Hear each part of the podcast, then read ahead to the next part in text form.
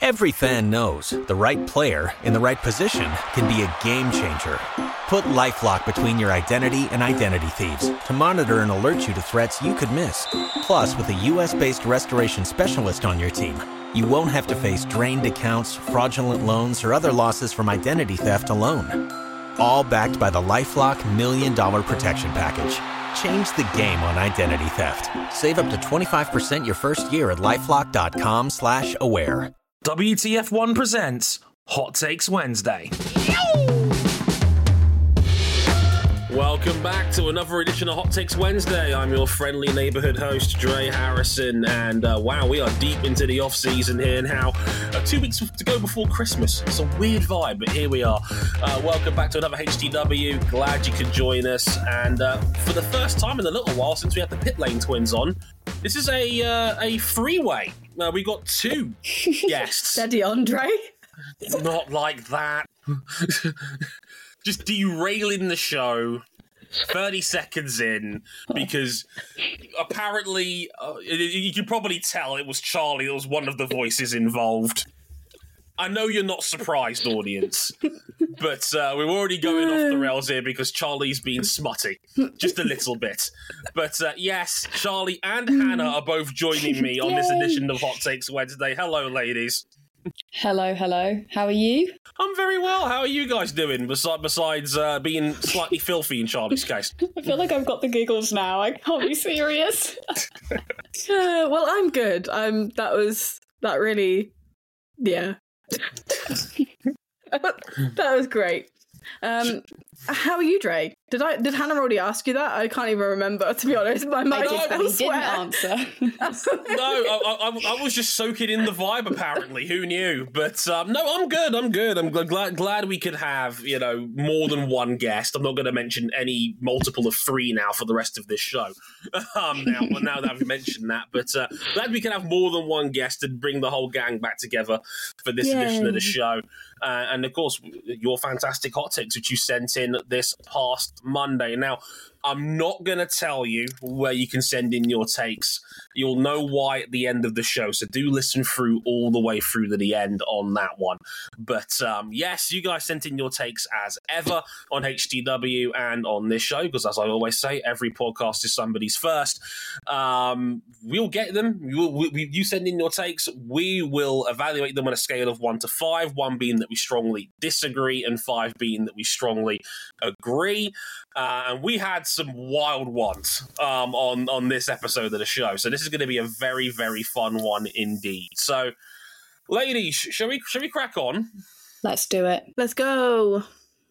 Okay, so take number one for Hot Takes Wednesday this week comes from John Smoach um, on Twitter. And John says, quote, the FIA needs to make an 11th team for rookies from the F2 season winner. Have it so the F2 winner is guaranteed a seat for at least two seasons to let them show their skill in F1. Maybe a spec car for the own team. Engine deal will be the only problem.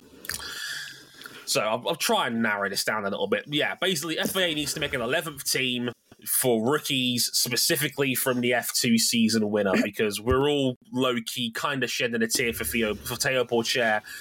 Theo, because apparently I said Theo last time. I, meant, I said it the oh. English way, which is, I, meant, I meant to say it the French way. So a couple people did DM me about this. So apologies for that. Theo Pourchaire, um, the, the reigning Formula 2 Series champion um, to get him a, a, a, guaranteed seat in F1. That could be a way around it. Um, so uh, let's go, Charley, first on this one. What do you make of that? I mean, don't get me wrong. I'm definitely on the side of help the junior drivers. I absolutely hate that it's become a norm almost for talented junior drivers to pop on a team t-shirt and a headset and just become a reserve yes. and just sit there on the sidelines for years. Yeah. Um, but I'm not sure that this suggestion is the answer to that problem. Um, firstly, this is going to sound really confusing to explain, but I'm hopefully like hopefully it makes sense. You've got a problem like right off the bat. You create a new team, you need two drivers. There's only one F2 champion. So you take two You so okay then you go all right I'll take last year's champion. You sign both of them on the 2 year deals that this guy suggested And then where does the 2024 champion go? Because those two are still on a two on a will have another year left. So there's no guarantee that that guy will end up or that person will end up in uh, F1 either. And then another problem is if the F2 champion is talented enough to have caught the eye of a top team and they go there instead of this new team, then what do you do?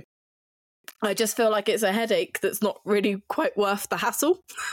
um, but unfortunately, it does make me really sad, but it is kind of like the way it is in the motorsport world. Um, the problem currently is that our gr- like our grid is so stacked, so talented, and so determined, um, and are staying for years later than F1 drivers have ever uh, have ever. Um, so, and we're also finding that junior drivers are getting younger too. I mean, the fact that Teo is um, only 20 and has 20, won yeah. the yeah has won the championship and it was his third year in F2 as well, which makes it sound like he's not good enough, but he's just so young still. Um, but hence, like that's why we're getting this kind of like bottleneck situation. Um, I actually saw an idea that forced F1 teams to run a third car for just their sprint races, and in those sprint races, they had the, their choice of like junior driver, which Imagine that in would take sprint special, yeah. yeah, which would take a lot of work and it's not going to be a quick fix. But I actually quite like that idea as more to like what's being suggested in this take um, because it would offer those juniors an opportunity to demonstrate their skills in F1, but then they're also kind of like under an already established team as well. So yeah, I'm not. I'm. I can't get there on this one. How about you, Hannah? How, you- how, how, how's your vibe? So before when I read this hot take, I felt like, oh, I actually really like this idea. You know, I, I can get on board with this. But listening to Charley's point of view, my my point of view is kind of swayed a little bit, and I, I kind of do agree. So I've got mixed feelings on this now, but I do like the idea because it you know it gets the F two winner out there driving in F one in front of the cameras, performing against the highest level drivers out there. Um, and I think we can all agree that um, a lot of good drivers' talent is being wasted because of how full the grid is.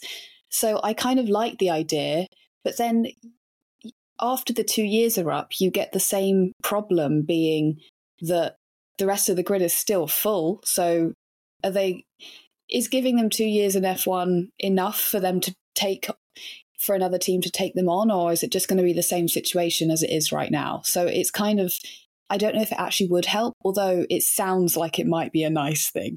I really like Charley's point as well. You made me rethink about how what if an F2 team wanted to take the F uh, what if sorry, an F1 team wanted to take the F2 winner straight away and not go to this 11th team first? Then what happens? You know, does someone else fill that seat or does it go no driver in the seat? I mean, obviously not, but it would be interesting to see what would happen there. So yeah, I, I see ways in which it, it wouldn't work, but also I like the idea. So I'm I'm very torn on this. First of all, is this is it is this such a massive problem that the FIA has to spend hundreds of millions of, of dollars a year just to get two more drivers onto the grid? Because rather than an F1 team is expensive, if they were going by the same cost cap that every other team had to go through, you're talking 130 million a year. That is a stupidly large amount of money. Um, that's like five Shohei Otanis um, to to just to run an F1 team every year. Um, but yeah, it's it's one, I don't think it's that big an issue where it warrants an entire governing body running their own team. Um, second of all, yeah, I, I do see that. I, I do see why this is an issue, and there is a log jam. But uh, I also think, yeah, Formula One's just in a really annoyingly good place with its roster right now. Um, do you know who's, do you know who was 16th in this year's Drivers' Championship? It was Nico Hulkenberg, who had a really good season for Haas this year. That, to me, goes to show you the quality of the field. Alex Albon, who was a driver of the year contender in some people's eyes, was 13th in, in terms of just raw point total this year. It's it is a stacked grid. There are 16, 17 safe seats in F1 right now. Um, and teams haven't got a good reason to move on from people. Um, there, there are problems with this. Like like you said, I think Charley's points are very solid. I.e., you know, there could be a logjam in this same FIA governed team as well.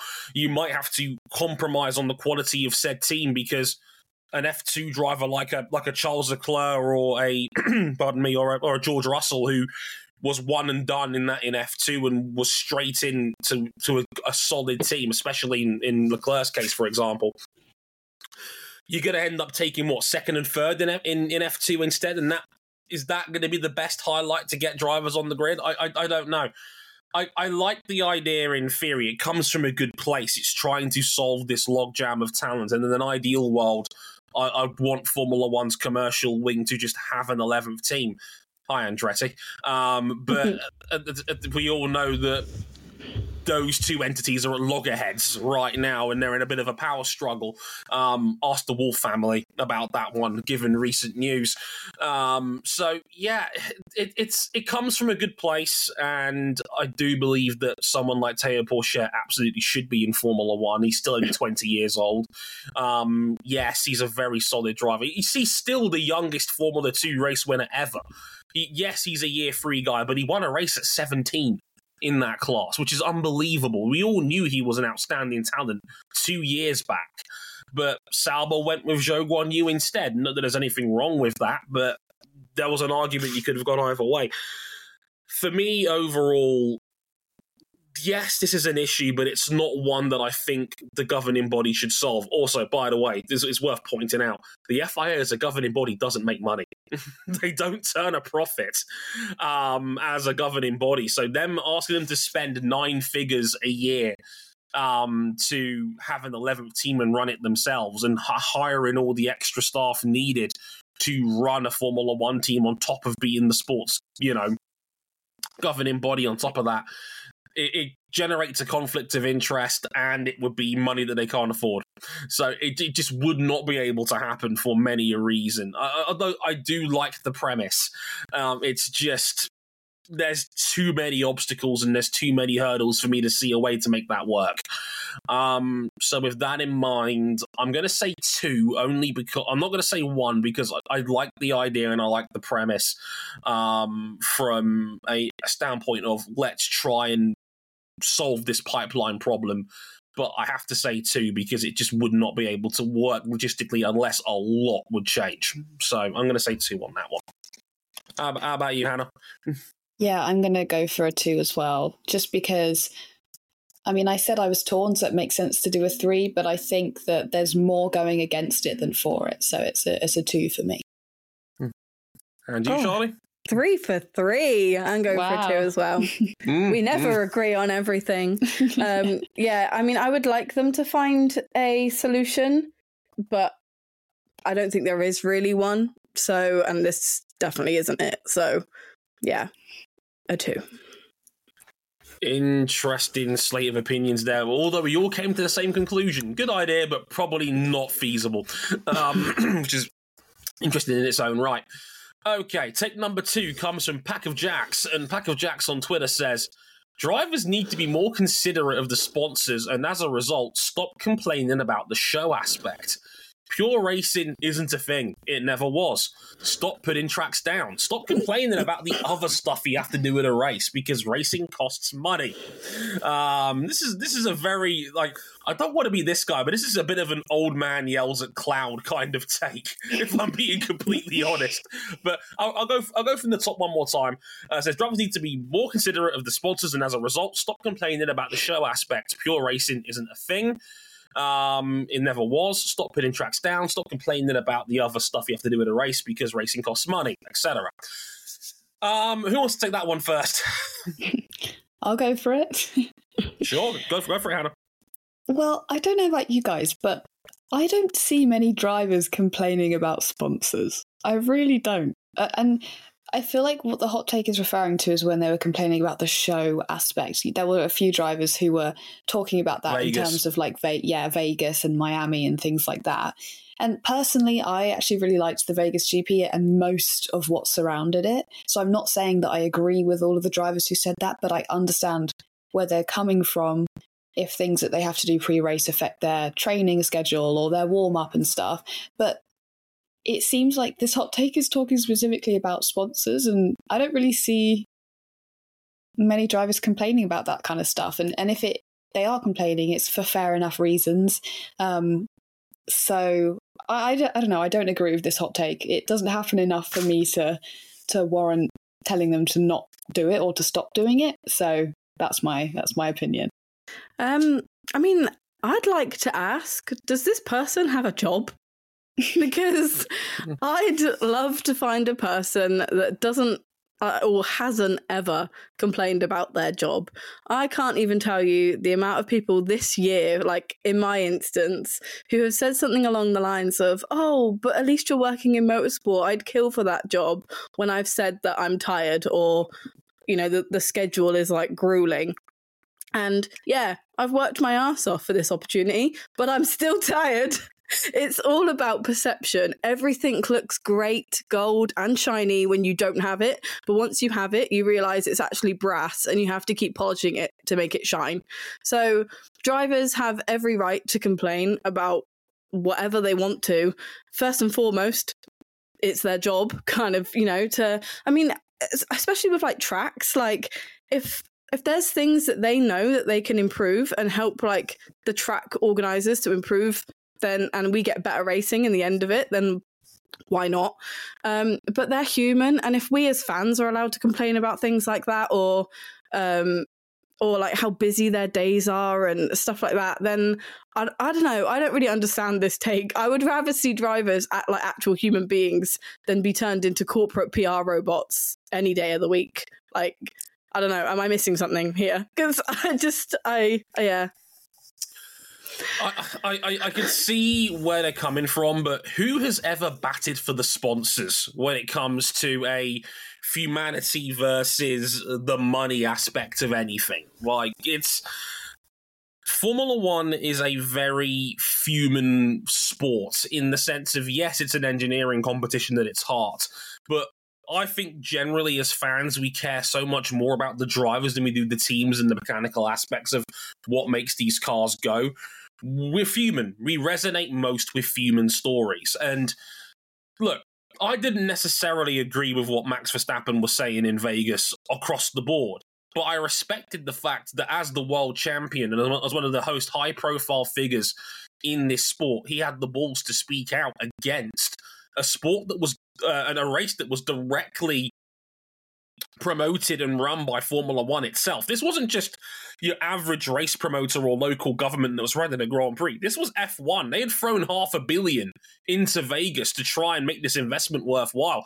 And Max had no problem torching the place and torching the aspect of it all before he ended up winning the race anyway and singing Viva Las Vegas down the radio.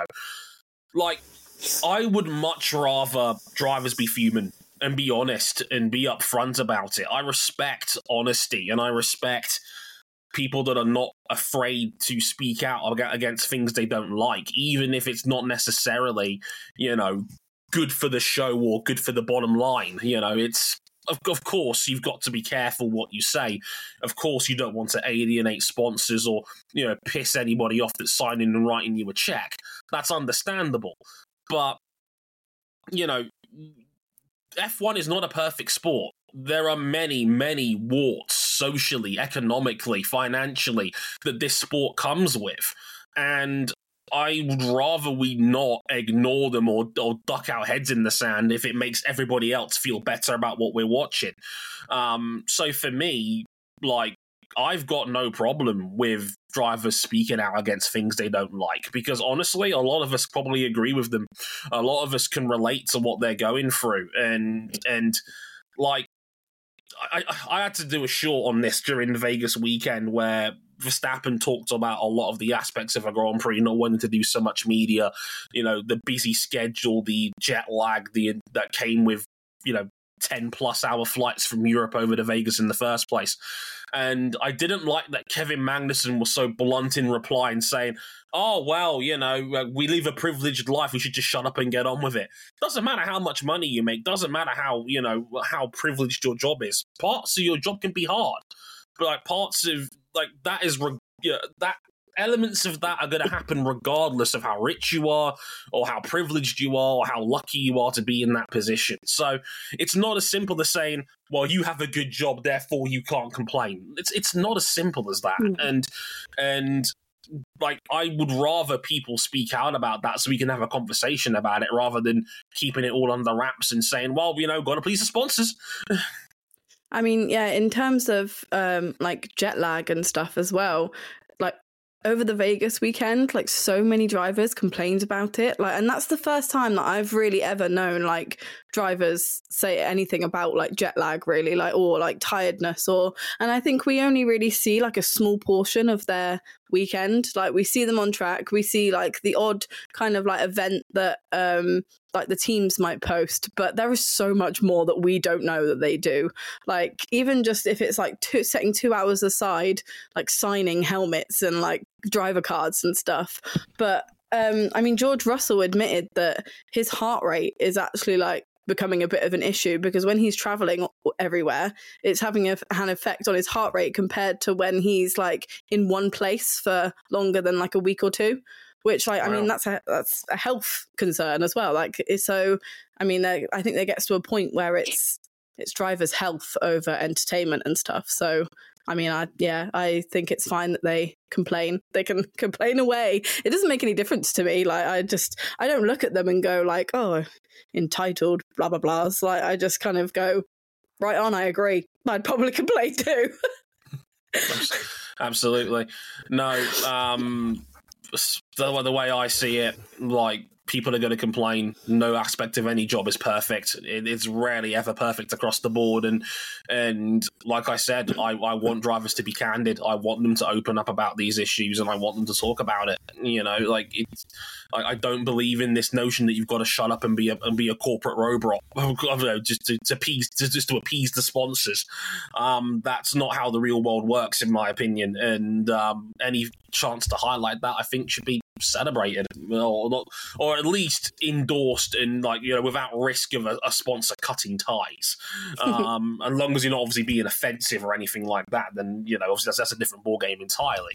But you know I don't think anyone should risk losing money off the table by saying, hey, maybe having a Grand Prix that's 6,000 kilometers away from Europe in a busy, busy schedule that has 22 Grand Prix and hey, we traveled for 23 because we still traveled for Imola. Um, you know, even even though the race got cancelled, it's the biggest F1 season ever. Maybe it's a bit tough on these guys. Just throwing that out there. Um, Hannah, how would you score it? Yeah, for me, this is a one. I, I do completely disagree uh, for all of the above reasons. what about you guys? yeah, I'm the same. I'm a one. Me three. I'm a one as well. Um, I, I, I just, you know, I, I, I don't like I, this is the sort of take that says to me, I want my F1 drivers to shut up and get on with it, and and I, I, I don't think any sport is as simple as that. Um, you know, uh, Formula One is no exception. Like you know, so for me, um, speak out you know, talk like anything that makes this sport a bit more human and makes it a bit more understandable for the average Joe, I think is a good thing rather than a bad thing ultimately. And that shouldn't come with a, a financial penalty or, you know, a risk of pissing off a sponsor here and there just because we want to feel better about what we're watching. So for me, it's a one uh, on, on that Can't one. Believe we've both agreed. Yeah, we've all agreed again. Mm-hmm. What's going on? Two in it's a Christmas. Row. Yeah, that must be it. We'll get back to the show in a second, but first of all, I want to tell you about NordVPN. Now, you've probably heard lots about VPNs or virtual private networks, but here's why you should be using NordVPN. First of all, it's officially the fastest VPN on the planet. You'll enjoy blazing speeds and unlimited bandwidth so you can browse, stream, and download worry free. And by using NordVPN, you'll become safer online with a single click. You'll enjoy threat protection that shields you from malware, trackers, and ads, and your privacy will be ensured. And of course, you'll be able to make sure you can access your favourite content wherever you are, because even when you're travelling, you'll be able to stay at home virtually. So, what are you waiting for, guys? Start using the fastest VPN on the planet. Go to nordvpn.com slash WTF1podcast. That's nordvpn.com slash WTF1podcast. Season of goodwill and all that, I suppose. Yes. Should we agree on we're, five out of five, or would that be boring? we'll see how we go. I've got a feeling this one's going to split them a bit more. Take, num- take number three comes from Aiden, and Aiden on Twitter says, the machinery Piastri had in the second half of the season flattered his performance, as when you look at the head to head with Norris, he's still a decent chunk behind. So that's why we can't compare to Verstappen and Leclerc's rookie seasons in worse machinery. Still the best rookie since. I love that you put that in brackets at the end as well, just just to just to establish this. It's like it's still a really good rookie season, which it was. Um, so yes, Aiden says the machinery Piastri had in the second half of the season flattered his performance. As when you look at the head to head with Norris, he's still a decent chunk behind. It's why you can't compare them. So Piastri's rookie season. I'm going to go to uh, McLaren correspondent Charley Williams for more insights on this. uh, nope. Next question. um, Great insight. I mean, um, I mean, he's uh, call me biased. I don't care. He's the best F1 rookie that we have seen since Lewis. Like, and I, I, I 100% stand by that. And I disagree that I think if you look head to head with Lando, who is a top driver on this grid and has the potential to be a future world champion, Oscar Oscar's finishes behind him are much better, I think, than where you would expect a rookie to finish behind his much more experienced teammate. Um, when you look at like Charles and Max's rookie years, which I, I guess they're trying to compare to, which I hadn't actually seen that comparison, but I can kind of see where, where I can see where it's coming from. Um, they may have not had the best car, but they also didn't have either the most well the most experienced teammate or top class teammates. Um, I mean that the the machinery that Oscar and Lando ha- were given in the second half of the season were marginally better than the shitbox they started the season with.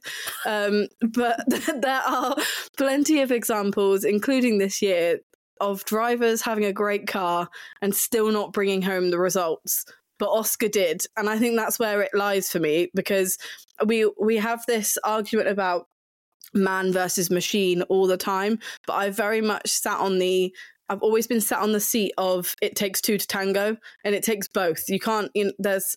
I don't want to call out Checo, but Checo he has had an absolute rocket ship beneath him this year, and he has not.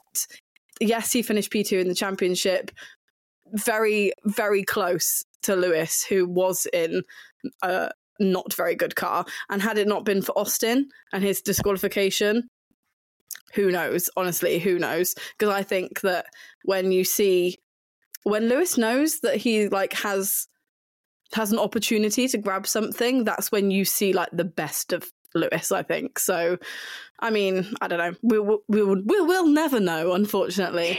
but I just, I just feel like this take like downplays everything that Oscar has achieved this year. His ability shouldn't come as a surprise to anybody, um, especially anybody who watched his junior career. Impressing early on has been a common trait, and he took the step up to F1 like an absolute champ, despite the terrible lack of performance at the start of the year. I agree that there are definitely some skills that he needs to hone in on. Managing his tires needs to be one. For, uh, for definitely for 2024, I think he missed some golden opportunities this year to bag himself um, more podiums due to this kind of mismanagement. But Christ, uh, like what a year he's had like why can't why can't we just like celebrate a driver like he's been amazing just end it there that's my rant done Mic drop. I, I, this, I think this is where we're going to have a difference in opinion here because um, what I I'm a little bit more critical on on, on this. Um, yeah, because I I was ranking my top ten drivers on last week's show with Luke Howick, and I had Piastri at eight on the list. Now, don't get me wrong, eight is very very high for a rookie, and I think in its own right, it's a very very good rookie season but I can see the point. He did get blown out by Norris head to head across the course of the season. That is absolutely true. Um, and I do wonder how much of a pass we're going to give Piastri for that in the long term. Like, as a rookie, yeah, he'll get a pass because obviously, first year, you know, first year in F1, he, spent a year on the sidelines. Lando Norris is obviously an, outstanding racing driver probably top five on the grid in his own right. Um, and that's always going to be a very difficult matchup.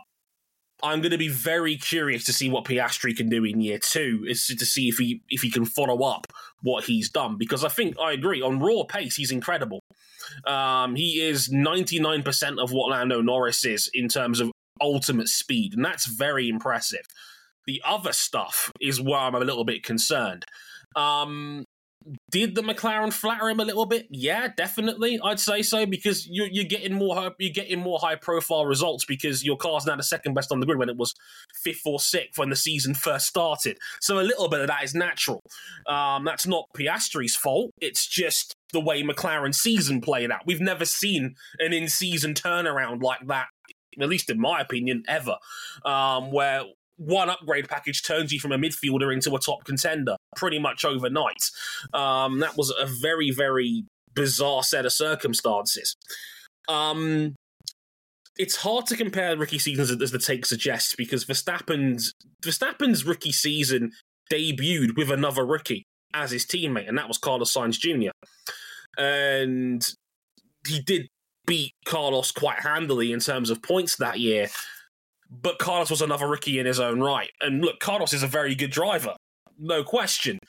But how do you evaluate them as rookies? Charles Leclerc was was had a very good rookie season.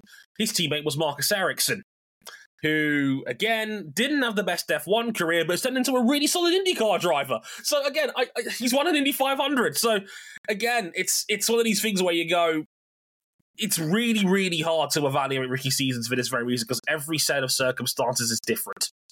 Um, and Piastri had a very, very weird scenario where he was in a poor car to start off with. He had an elite driver as a teammate, and said elite driver cashed in a lot in the back half of the season. We had seven podiums, Norris, after that upgrade package kicked in. Piastri only had two. Um, so, I, as I said in my top 10 list, how high can I rate a rookie when his teammate still blew him out? It's it's it's hard to it's it's uh, it's a question mark that's hard to quantify and gauge, in my opinion. So I'm a little bit more on the fence on this one. I think there's an argument you can make either way on it. Um, I think yes, McLaren circumstances were a little bit flattering, but I also find it really hard to compare rookie seasons in general because there's so many different parameters that come with it that it's really, really hard to say um, how good or bad it could have been. Look, Piastri was excellent. I didn't think he was going to be this good, um, even after a year on the sidelines. So fair play to him. Hannah how, how you feeling about this one? Yeah, I mean, of course, the car flattered him. It would flatter anyone, and but for someone in his rookie season, I feel like he was he wasn't close to Lando, but he was good enough compared to Lando that it wasn't just a the car carried him type of situation. I mean, he got a sprint race win and multiple podiums in his rookie season. Now, I mean, I feel like that is completely insane. And compared to the person above him in the championship, he is down by 70 points, which doesn't look particularly good. But he is also above Stroll, who you could argue was in a quicker car for a lot of the season. You know, the first half of the season, I feel like Aston Martin and McLaren swapped uh, over the summer break, but um, for Stroll, it just didn't quite click for him. And Stroll is not a rookie. And obviously, you know, there's arguments for and against Stroll, and we don't need to go into that now. But um, to outperform Stroll, who has been in F1 for a long time, and, you know, you could argue if you balance out Aston Martin and McLaren seasons, they're kind of equal in a way, podium wise and, yeah. and stuff like that. Um, I think it's I think it's very impressive, and I don't think it's fair to kind of think, well, how long is this being behind Lando going to last? Because it is his rookie season, and Lando's been in the car for four seasons. So, of course, they're not going to compare at the moment. Um, I will be really interested to see over the next few years how it plays out, but I, I think Piastri's only going to improve. But then again, I think Lando's only going to improve. So, I don't really know what's going to happen, but I'm really intrigued to see. Uh, I do think Piastri has been incredible, so I do disagree with this hot take, though. I'm tempted to give it a one. I think it's quite interesting how, like, we all perceive how, like, his closeness to Lando, if that mm. makes sense. Because like I actually don't think he's been that far I don't, I don't, I would not say like that Lando has absolutely smacked the boy silly this season. Like I wouldn't say that at all. Yeah. Like he has made Lando squirm at some like at some points this season, and Lando has like fully admitted that that Piastri is making him a better driver because he got complacent when he had teammates like Daniel Ricciardo that he wasn't actually like he didn't have anyone to battle with and he wasn't feeling the pressure from his teammate. So I mean, yeah, I just find it interesting. I honestly like I I've not I don't think I've heard somebody say like that he absolutely destroyed him. Not like because when I think of that, I think of like Alex versus Logan or like Kevin versus Hulkenberg, like that kind of yeah. situation. Like not I think they've been relatively close to be fair. But well, yeah. I don't. There, there's never going to be a comprehensive tell-all stat that that sums it all up because you you could say on one hand, I think you, I agree, on track they have been relatively close, but then you could also look at the scoreboard and say Norris outscored Piastri by 108. It's one of the most lopsided point scores uh, of anyone on the grid. But again, like if you read between the lines and actually watch the races, I don't think Piastri's actually all that far behind. Um, so again, I think I don't think it was more that Piastri was that bad. I just think Norris was spectacular in the second half of the year. I really do. I think you know he finished in second place six times in the back half of the season. So I, I think it's it's generally like it's really quite hard to get an overall gauge on it. Like there's there's certainly different aspects and ways of looking at it. I admit I'm on the harsher end of the Piastri index on this one, so I'm going to say three. I actually think there is different ways you can look at this as, as, as and frame it um, to make an argument about Piastri's rookie season. I lean towards the more not so strong end on on Piastri, but like I still think it was an excellent rookie season. I just think you're comparing him to someone who is an elite driver, which is always going to be a bit sketchy when it comes to making comparisons. I'm going to say three on this one because I think it is a bit of a complicated argument, and I don't think it's one that's straightforward. So I'm going to say three. Um, how about you, Hannah?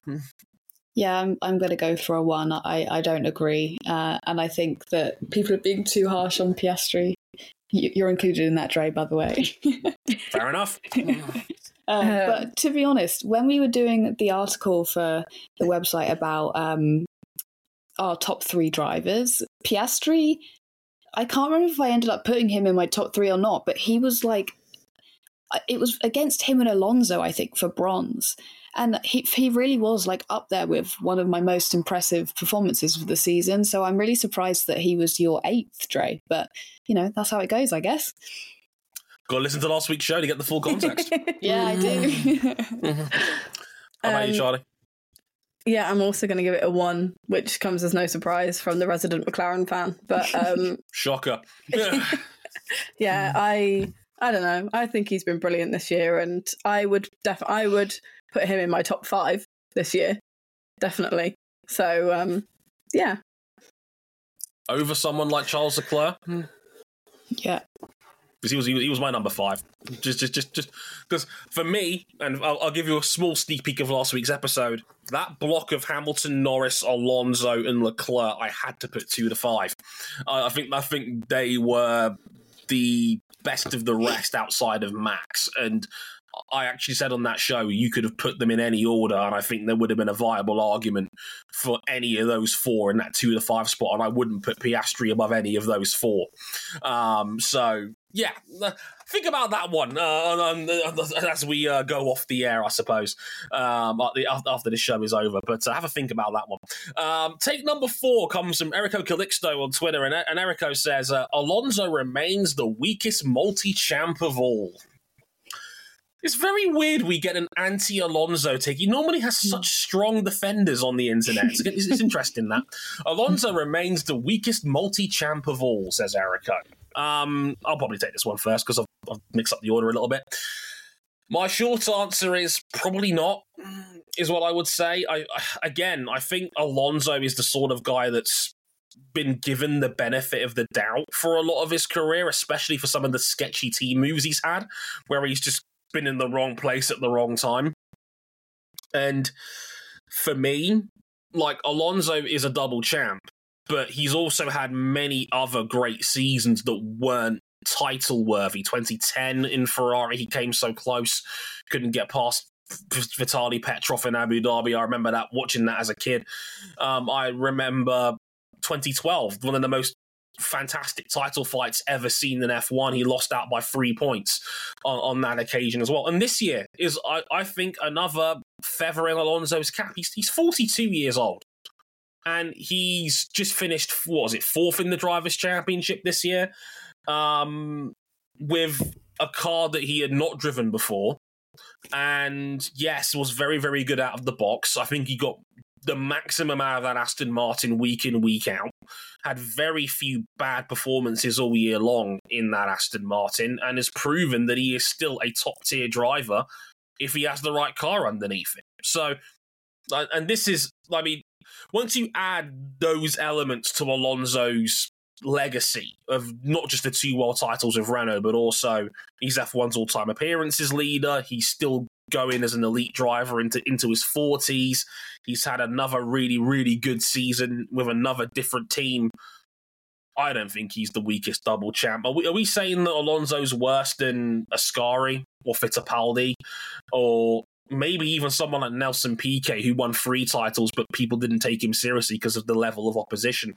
For me, I don't think if I was to rank all the all the multiple world champions, Alonso definitely wouldn't be on the bottom of my list. Or I, I, I I'm pretty adamant um, on that one. Um, Charlie, what do you reckon?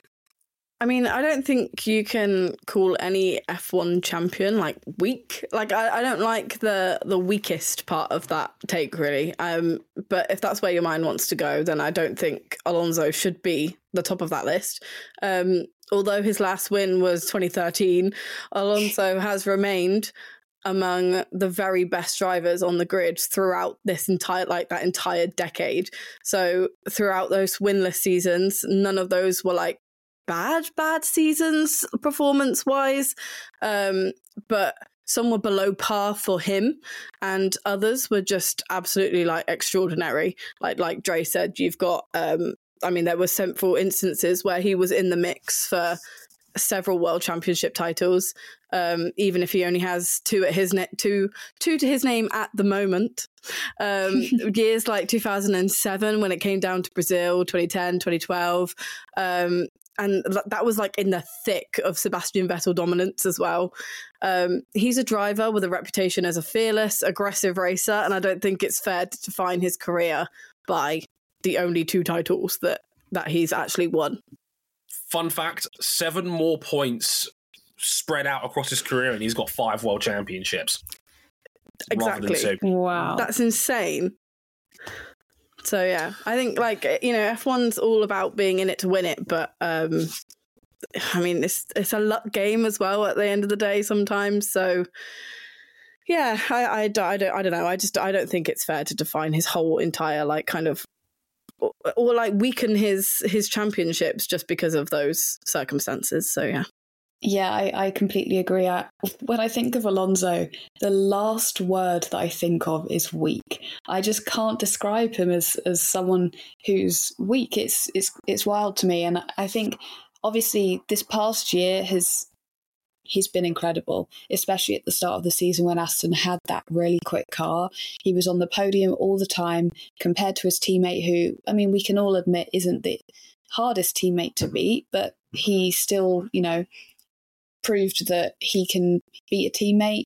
And I just felt like he was really impressive this last season. And not only this last season, but, you know, since he did win for the last time, he has been always up there and people have unlucky moments. Every driver does, uh, but I just can't see him as the weakest multi champion of all time. There's no way. Short and sweet. No. no, I'm I'm I'm fully in agreement. Like I said, there, there's there's an alternate universe where Alonso has five world titles and he's an uh, he's an unequivocal greatest of all time contender, in, in my humble opinion. So he's his legacy is more than just the two titles he did win in 05 and 06. I think there's a lot more to Alonso's career that, for me, and I'm one of these guys that likes a good list. I think he's a borderline top 10 of all time level driver. I think he's in that conversation to be a, a, a top 10 driver of all time. He's he's you know the longevity, the multiple world titles, the multiple times he's just missed out on adding to that to that world title count. And like I said, the fact he's still one of the best in the world into his forties. We've we, have we have not seen very many drivers. I think we haven't we've not seen anyone in the modern age of F one be this good at age 42, which is incredible in its own right. So it's a it's a medical marvel as well as a uh, as a as a as, as, a legacy one that he's still this good. Um, I've got to say one on this one for me because I think Alonso is one of the best of all time. I don't think he's a weak double world champion at, at all, and I, I, I, certainly I've got the list of double world champs in front of me.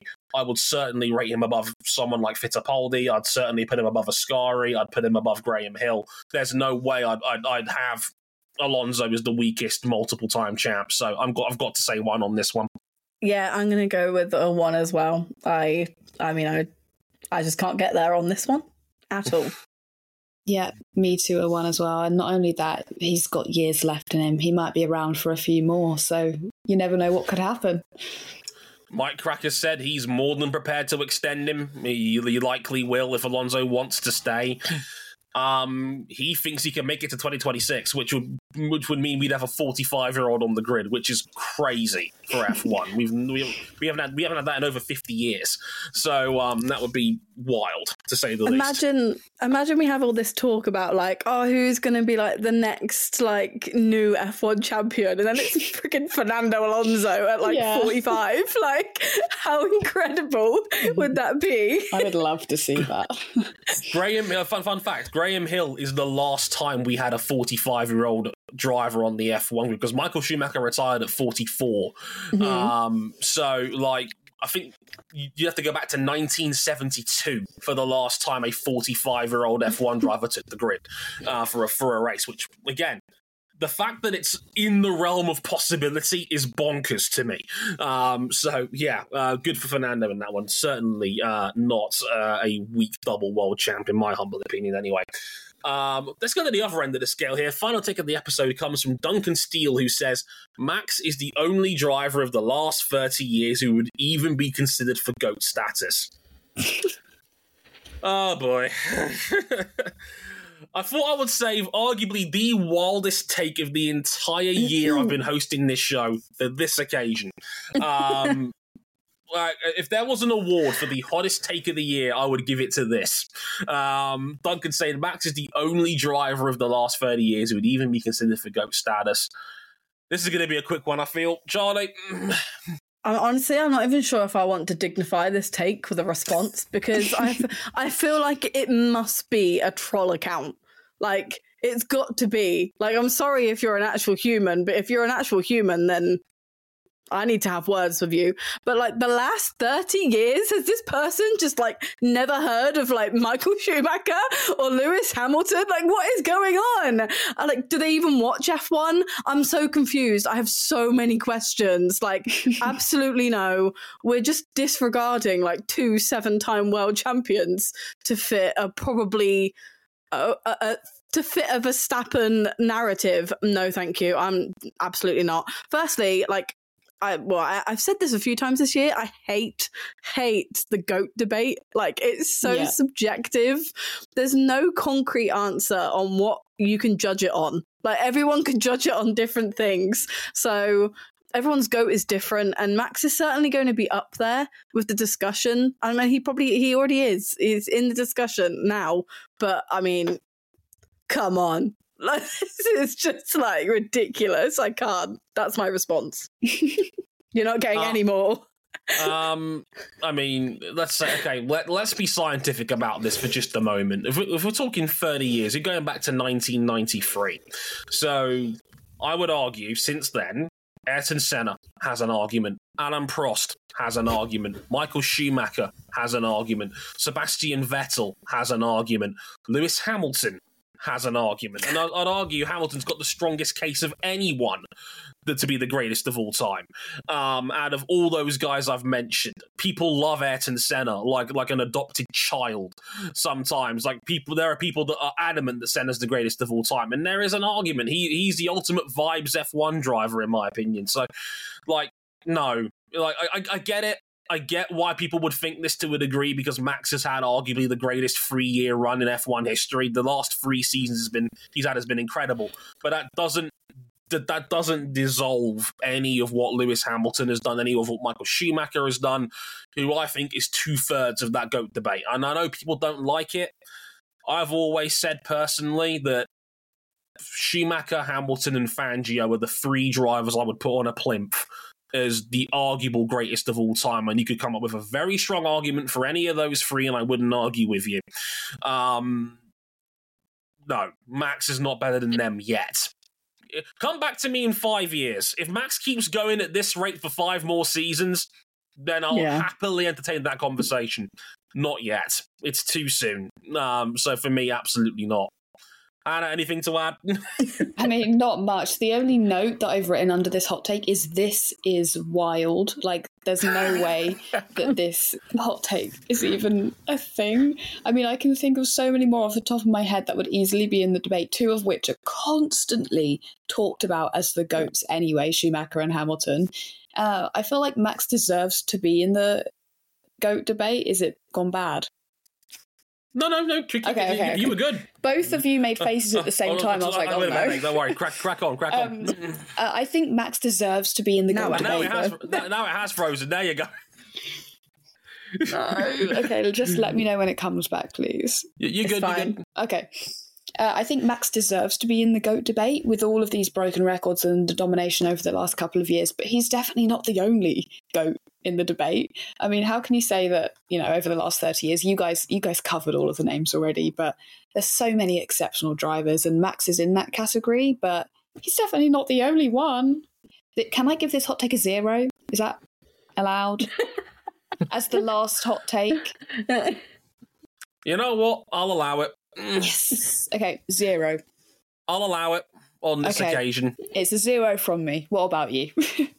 I, I have nothing to add that hasn't already been said. It's a zero from me. That is a, completely wrong, in my opinion. That uh, that, Lu- that Max is the only person in the in the conversation of the last thirty years. That that's completely uh, this, it completely ignores arguably two of the three greatest ever that have literally come directly before him. So uh, it's a zero from me. Yep, I agree. In this case, Zero is not the hero.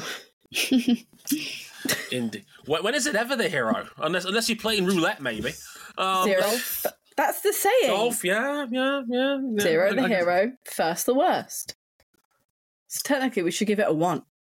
Technically, it's a one, but you know, uh, on on this occasion, I'm going I'm going to bend the rules and say this is a zero because it, it is arguably the worst take I've put on this entire show all year. No Um, offense. No offense to this person who's just submitted the take. Nothing personal, Duncan. Um, I promise. Um, but no, uh, is, what I- is what I will politely say on this occasion. Um, that'll do it for Hot Takes Wednesday. Not only for this week, but also for the year of 2023. Um, just before we go, um, there's a few extra words I need to say. Um, it's actually hard to get out now. I've actually come around to it because I've been thinking about this for a little while, but uh, now I actually have to, to say the words. This is my last appearance of WTF1. Um, sadly, I will be leaving at the end of the year, and with content generally slowing down in the off season, this is it. Uh, this is my last public appearance. Don't unsubscribe from your feeds in a hurry. Is what I would say. Um, there'll be more details on, on what's going on with WTF1 and a winter break, but quite likely in the coming days. So do stick around for that. But I just get the chance to say goodbye. And um, it's quite hard to get the words out, but I will try my very best because uh, uh, Charlie insisted I had a speech prepared, which I thought was quite funny. Um, so, um, what I will say is it's been a remarkable year. And it's been it's not been easy. I'll be the first person to admit that. It's been it's had a whole heap of ups and downs. Um, but this was an opportunity of a lifetime. And I, I, for those who don't know me very well, I was I spent ten years as an independent, just writing blogs and making videos and doing whatever I could to stick out in this in this space. And I was given some. I, I was given an opportunity um, to be able to represent WTF one for a year, and it's been the most incredible journey of, of my professional life and beyond. Um, and it's it's it's been it's been it's been a hell of an adventure, and I I, I I I wish I could tell you guys that I've got something awesome and cool lined up. I don't, not at the moment, and who knows what's out there for me after I, I technically become a free agent and, and roll off into the sunset. But um, I just want to say thank you uh, to a, a, whole bunch of people. Um, my incredible team, and there's a lot of people behind the scenes that that don't get the flowers that they deserve. And I want to say big thanks to Duncan, who's our editor in chief in the back. He, he's the nicest man in the world. He will he won't take a, a shred of credit for any of this, but he's done a, a, remarkable job behind the scenes looking after all of this. Um, and he's been a pleasure to work with. So Duncan, if you're listening, thanks, buddy. Uh, much, much appreciated. Um, shout out to everybody at the race who obviously manages us. And I'm a writer. That's always been my bread and butter. And I'm a better writer because of working with so many incredibly gifted and talented people over there. It's it's the best fleet of F1 writers and motorsport writers that any website has got together, and I'm very very grateful and lucky to work with them all. So shout out to all of them. Big shout out to Benji as well, who was our editor video wise behind the scenes for so long, and was again another guy that was in charge of us and is and was incredibly motivating towards me in the back as well. I know Benji's listening. Thanks, Benji. Much appreciated big thanks to David and the team at MoneyGram as well, because I want to give them a lot, a lot of credit as well, because a lot of the cool stuff that happened to me this year was thanks to them. Getting to sit down with Gunther Steiner was incredibly cool. Being flown out to Vegas to do the WTF1 wrap was a dream come true. So, and that none of that was possible without David and his belief in all of us, but apparently me in particular, which is very strange. But um, I'm very grateful to him for that. So, David, thank you so much, man, and thanks to everyone at MoneyGram for supporting me over the last year. Um, and of course, my incredible co-host and my incredible team, um, Hannah, Charlie, and Kieran, who deserves his, his credit as well because he, he, was only with us for a very short time, but he was a joy to work with as well. Um, and everyone has been a joy to work with this year, and I couldn't have done any of this without their support and their hard work behind the scenes and and making me look like a million bucks. So um, I love these guys. So thank you all so much to them. And it's not going to be quite the same without them. But most importantly, I want to thank all of you. I was brought in to be the podcast host, um, and Hot Takes Wednesday has really become my baby in a sense. It's the one thing we kept from the old era. Um, and look, the way I look at it, I, I got to be the tenant of a pretty brilliant house that was built by a pretty incredible set of content creators that came before it Matt, Tom, Katie, Jess Medland, you know, many people that came before it. I just got to sit in the house for a little bit. And and it, and that in itself was pretty cool, but you guys are what makes WTF one tick. Um, the amount of kind messages I've had when submitting takes to the show via Instagram, via social media in general, they got me through some pretty hard times, and I'm incredibly grateful to each and every one of you who sent you who put in your time to support this show. Um, there's a hundred different places you can get your F1 news and your F1 content, and that's brilliant. I'm glad that there's the, the table is big enough for people to be able to eat on it, and I'm honored that you chose us and you chose me to be a part of your experience. So you guys are the best audience I could ever ask for. So thank you all so much, and I'm going to miss every every single one of you. So thank you all so much. Um, if you really, really have liked me in general and you want to keep up with what I do, look for Dre Harrison on social media. The usernames are probably going to have to change for obvious, understandable reasons. um, but I'm you can't miss me. I'm the guy with the anime cap. You can't you can't miss it. Um, but if you are a podcast fan in general, I'm on Motorsport 101. That has always been my baby. If you're an F1 fan, if you're a MotoGP fan, if you're an IndyCar fan, if you're a Formula E fan, me, RJ O'Connell, Cam Buckley are all over there. We we we we have a tight little ship, and it's been our thing for the last almost a decade now.